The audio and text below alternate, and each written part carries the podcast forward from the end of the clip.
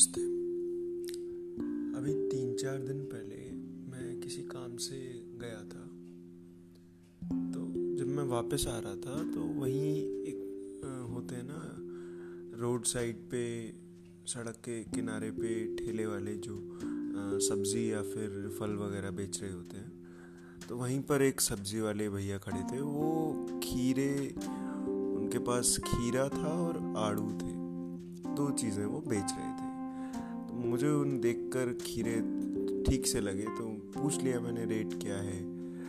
वो पंद्रह रुपये किलो खीरा दे रहे थे तो मैंने ले लिया एक किलो।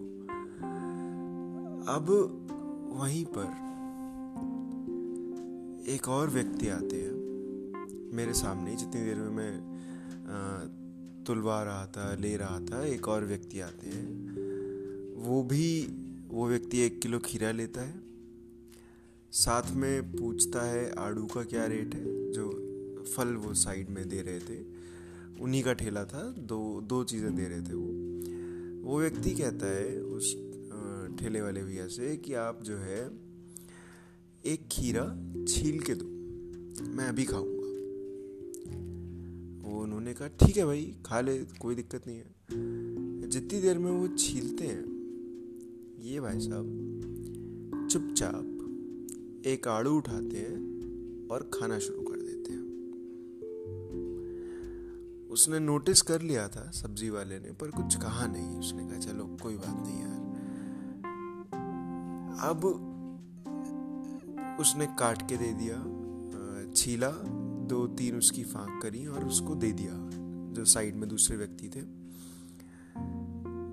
मैं इतनी देर में, मेरे, क्या कहते हैं जितना मुझे जो लेने थे खीरे, वो तुल गए थे और मैं स्कूटी पे बैठ के वापस मतलब स्कूटी पे मैं बैठ ही रहा था और अपने वापस रख रहा था खीरों को इतनी। तभी एक और चीज़ मैं नोटिस करता हूँ। वो व्यक्ति अपने खीरे की पॉलिथीन लेता है, जो उसने कटवाया, वो लेता है, उसको खाना शुरू करता है और चलने लगता है। चलते चलते पेमेंट करता है, पंद्रह रुपए की पेमेंट सब्ज़ी वाले की, खीरे की, वो करता है और चलते चलते भाई साहब ये एक और आड़ू उठाते हैं उसके ठेले से और चल के निकल जाते हैं।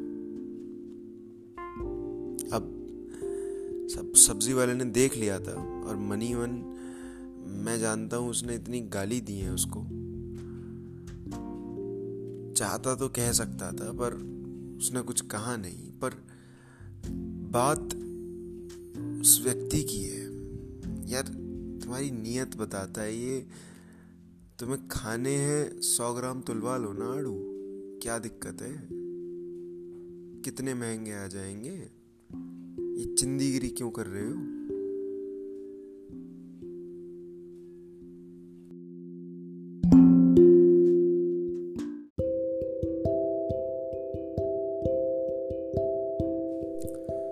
Class eighth. उस वक्त दुनिया भर के सब्जेक्ट में मन से पढ़ाई करते थे। मैं मैं भी और मेरे सारे क्लासमेट्स भी एक सब्जेक्ट होता था जिसको हम हंस के टाल देते, अरे, इसमें तो आई जाने नंबर, ये क्या है? उसका नाम होता था वैल्यू एजुकेशन। हमारे स्कूल में क्लास एट्थ तक ये सब्जेक्ट होता था। नाइन, टेंथ में इसको हटा देते थे। तब नाइन्थ टेंथ में फोकस सी और जो बाकी बाकी सब्जेक्ट्स होते हैं, उस पर ज़्यादा फोकस हो जाता था तो इसका पीरियड पूरी तरीके से हटा देते थे। अब क्लास एट्थ में हमारा एक, जिस स्कूल में पढ़ता था, वो क्रिश्चियन स्कूल था। तो वहाँ पर जो प्रिंसिपल थी, वो एक, उनको सिस्टर सिस्टर प्रिंसिपल बोलते थे, हम सिस्टर कहते थे।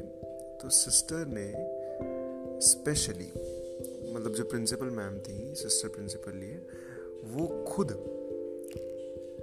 आती थी और वो पीरियड लेती थी और उन्होंने पूरे साल प्रिंसिपल के पास बहुत सारे काम होते हैं प्रिंसिपल की ड्यूटी नहीं होती है कि वो आके कोई सब्जेक्ट ले और पढ़ाए। पर उन्होंने पूरे साल हमारी क्लास को, पूरे क्लास एट्थ को तीन तीन सेक्शन होते थे स्कूल में ए बी और सी तीनों सेक्शंस को उन्होंने वैल्यू एजुकेशन खुद पढ़ाया। और वो हमें लगता था, ठीक है यार, अब मतलब हम बच्चे थे यार इतनी कोई तवज्जो नहीं देते थे, पता नहीं क्यों इतनी मेहनत कर रही है। मतलब आप समझ रहे हो, दिखता था कि इससे कोई पैसे तो कमाने नहीं हमने। तब ये दिखता था साइंस पढ़नी है एग्ज़ाम देने हैं आगे, जो भी करना है बट जो भी जो भी करना हो आगे, बट वैल्यू एजुकेशन को इम्पोर्टेंस सबसे कम होती थी। वो क्लास में आके मुझे याद है, एक बार उन्होंने एक स्टेटमेंट कहा था कि यार, तुम्हें लग रहा होगा कि इसकी ज़रूरत नहीं है, पर अगर आप आँख खोल के बाहर की दुनिया को देखो तो एक्चुअली यही एक सब्जेक्ट है जिसकी ज़रूरत सबसे ज़्यादा है। नमस्ते।